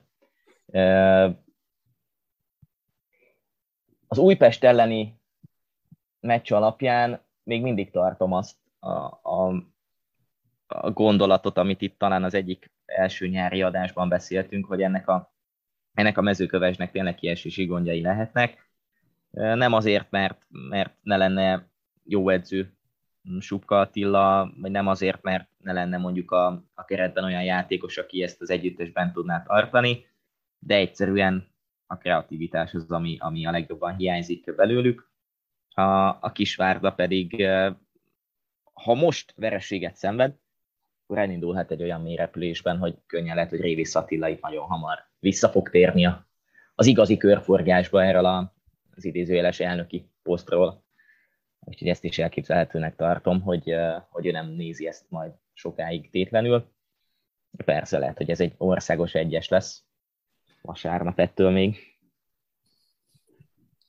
Meglátjuk mindenképpen, ha most tippelni kéne, én is azt mondanám, hogy nyerni fog a Kisvárda, de látunk itt mindig meglepetéseket. Úgyhogy lehet, hogy ez lesz a, a, a, az első nagyobb meglepetés talán idén, de ne szaladjunk ennyire előre. Van még ugyanis két meccs, a Puskás Akadémia Újpest, amit hát szintén egyesnek mondanánk. Azért a Puskás Akadémia ugyan kikapott az első fordulóban, de, de hát egy utolsó pillanatos góllal egy eléggé egyenlő félben lévő meccs volt. Az Újpest pedig egy-egyet játszott, bár ők is elég jól, és panaszkodott is utána. A nyilatkozatokban az Újpest játékosok panaszkodtak, hogy ez gyakorlatilag egy megnyert meccs volt, amit végül elvesztettek. Voltak lehetőségeik a, a győzelemre. egy nullára vezettek, egyenlített a Mezőkövesd, utána pedig voltak még helyzetek, amik kimaradtak, tehát egy megnyert meccs. Két pontot veszítettek, mondjuk így. Azért a Puskás Akadémia otthon tudja tartani talán a három pontot, mert ha nem, akkor rögtön lépés hátrányba kerülhet. Az Újpestről egyébként bántóan kevés szó esett eddig, eddig az adásban. Nyilván azért, mert nem nincsenek ott nem, Európában, és annyira most nincs is érdekes, ugye a klub házatáján, vagy nem történt semmi érdekesség a klub házatáján, attól függetlenül, hogy igazoltak játékost a héten. De, de összességében nézve, szerintem erre a mérkőzésre is ráhúzható az, hogy két azért nagyjából hasonló felfogásban játszó csapat fog találkozni, bármennyire is érdekes ezt, ezt, ezt hallani, de a Puskás Akadémia és, a, és az Újpest is azért hasonló erényekben tudott erős lenni az előző bajnokságban. A támadó játékban volt egy erős felülteljesítés újpesti részről, ugye Buduzi Zivácinak köszönhető, viszont ebben a szezonban így, hogy nincs igazából olyan befejező csatár, akire, aki, aki most így ránézésre azt mondanám, hogy hasonló számokat produkál, aztán majd lehet, hogy megcáfol engem valaki az újpesti csapatból. Így azt mondom, hogy a, a Puskás Akadémia és az Újpest mérkőzései azok ilyen, azok ilyen tip, tipikus ötven ötven találkozók lesznek, és... és főleg úgy, hogy a Puskás Akadémia védelmében azért most lesznek lyukak, és támadó szellemű védőkből csak Mezgrani maradt, aki megmutatta azért, hogy védekezésben nem feltétlen a legjobb az en bé egyben. Azért az Újpestnek bőven lehet keresni, mert az Újpest pedig legendásan jó volt az előző szezonban is, meg idén is abban eddig, hogy, hogy képes nyert helyzetből pontokat veszíteni. Viszont Morikoné távozott a csapattal, úgyhogy ez lehet, hogy két pontot jelent pluszban. Hatalmas érvágás, sokat játszott. Másik dolog, hogy ha már itt beszéltünk egy negatív szereplőről, aki már nincs a keretben, én csak remélni tudom, és talán mintha már futólag említettük volna is valamelyik adásban a nevét, de Katona Mátyás hát, ha bemutatkozik, vagy, vagy legalább meghívót kap a válogatottba ebben a szezonban, mert, mert neki ez egy, ez egy átütő szezon lehet. Előző évben sem játszott rosszul, most is jól kezdte a bajnokságot, és uh, egyébként olvasgatva így az Újpest szurkolók uh, meglátásait, véleményeit, uh, tőle számítanak egy vezér szerepre ebben a szezonban. Hát abszolút azzal, hogy Budu is, meg ugye, Belice is távozott, ez elég, legalább a csapaton belül arra lehetőségem, ahogy több, játékot, több játék lehetőséghez jut. Kérdés, hogy ezzel mennyire, mennyire tud élni, most az első fordulóban azért villogott, gólt is lőtt, jól játszott, de hát ez nyilván az ellenféltől is függ, illetve attól, hogy hogy alakul még az átigazolási szezon hátralevő része, lehet, hogy pont ez segít neki, hogy kicsit azért előre megszegényedett az Újpest, ezzel többet tehet szem előtt. Talán egyébként, igen, szóval, hogy, hogy de mondjuk Onovo visszatérése is azért ott kicsit segít abban, hogy legalább neki ott, tehát voltak jó időszakai az Újpestben, ott lehet az előrejátékban keresni való. Oké, okay, hogy ez így nagyon élesen hangzik, hogy ez a két csatár, akik az Újpest támadójátékának a, az eszenciája volt az előző szezonban, az elment, de, de hogy olyan, olyan szinten nem áll jól az Újpestre, most az elmúlt néhány évet általában veszünk, hogy szóval nem nehéz, nem kell nagy távolságot, nagy, nagy hiányt pótolni ahhoz, hogy, hogy elérjenek arra a szintre. Igen, és, és azért uh, ugye az új igazolások közül Láne még nem mutatkozott be, Burekovics még nem volt a keretben, és uh, Borellónak az érkezése is pozitív lehet. Szóval én azt mondom, hogy rendben lesz az Újpest ebben a szezonban, és a középmezőnyt meg fogják célozni, és kiesési gondjaik talán nem lesznek. Úgy tegyem, zárásként, mert hogy pirig pörög az időnk, még az utolsó bajnoki, hát két vesztes csapat, a MOL Fehérvár és a Honvéd találkozik vasárnap este. A Honvéd ugye a Zalaegerszegtől kapott ki hazai pályán az első mérkőzésen. A Fehérvár meccséről már beszéltünk többet, arról is, hogy meg fogjuk látni talán, hogy hogy alakul az összeállítás a két Európa Konferencia Liga meccs között. A Honvéd azért a névsor alapján nyilván előrébb jár, az összeállításuk is jobb, szóval, hogy esélye volna, hogyha nem, nem tudom, hogy mennyire kell nekik meg pont azt megtenni, azt a terhet, hogy tulajdonképpen megvan a továbbjutás, és ahogy a A Várda azért teheti le, mert biztos nincs meg, a Fehérvár azért meg szinte biztos megvan, akkor konkrétizálhatják magukat erre a meccsre. Megint csak azt mondom, hogy rotáció. Tehát a, a Fehérvár csapatában rotálni kell. És hogyha nem rotál eléggé Michael Boris, akkor előbb-utóbb valamelyik szintéren nem fog menni a Fehérvárnak, és Ha, ha nem megy otthon, akkor megint elmegy a bajnoki cím, ami szerintem jó, nem, nyilván nem lesz meglepetés, hogyha a szezon végén nem a Fehérvár lesz a bajnok, de az már az azért nagyon negatívan hatott, hogyha megint meg kell küzdeni a, az európai kupa szereplésért.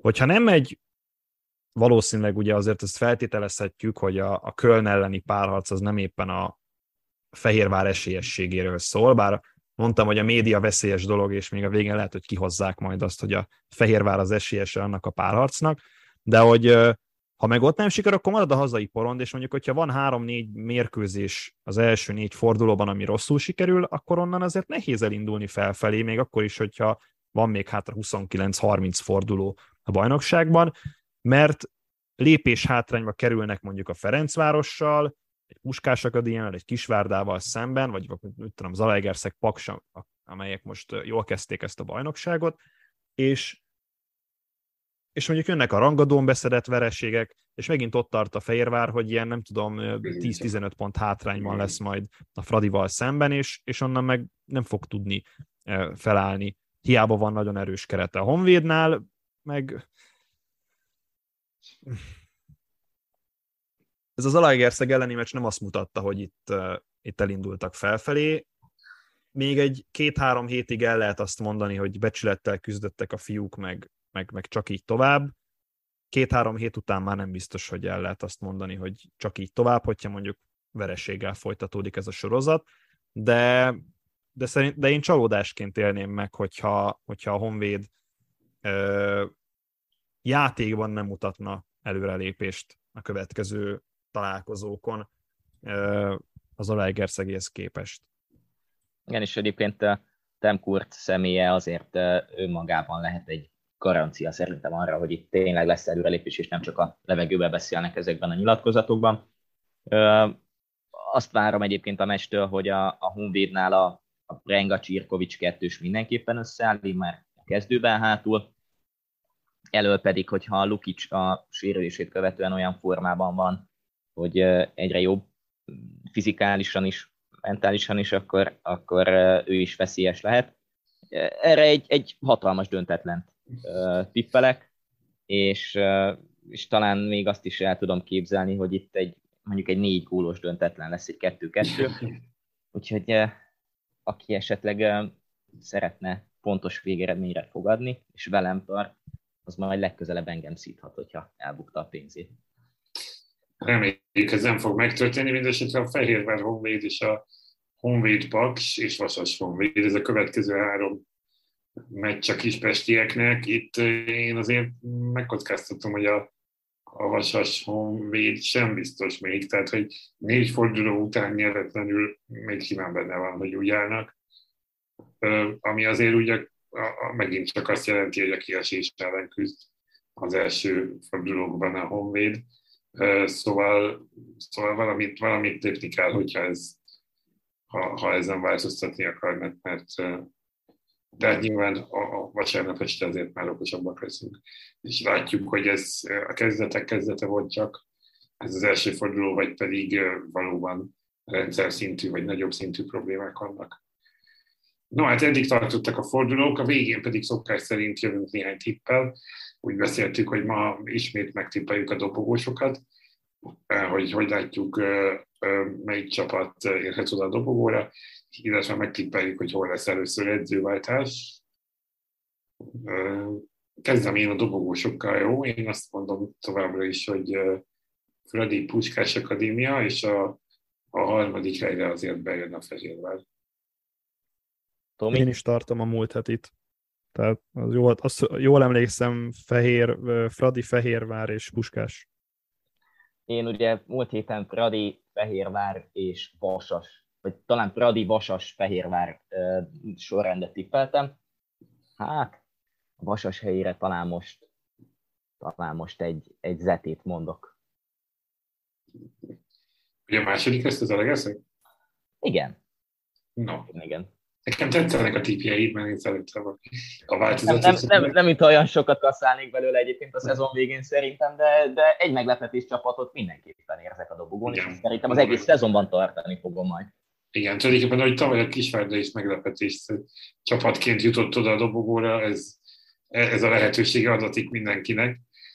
Úgyhogy reméljük, hogy így lesz. Még a végzárásként akkor az edzőváltásokról beszéljünk. Most csináljuk fordított sorrendben esetleg, vagy valamelyik kötöttet? Uh, továbbra is tartom a Puskás Akadémiát, viszont uh, amiről beszéltem a, a mezőkövest kapcsán, Kisvárda mezőkövest kapcsán, én még a Kisvárdánál is elképzelhetőnek tartom azt, hogy itt uh-huh. lesz szerkezeti váltás valamiféle szinten mindenképp, de, de Puskás Akadémia továbbra is. Supka Attila. Én is azt gondolom, hogy a mezőkövest én nem látom még, hogy hol lesz itt változás. Úgyhogy, úgyhogy én is ezt tartom.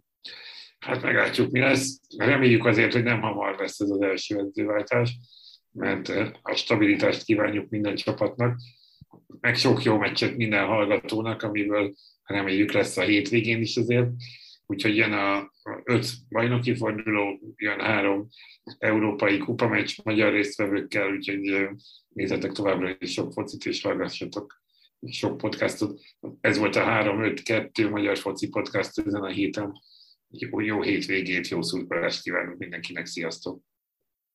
Sziasztok! Sziasztok.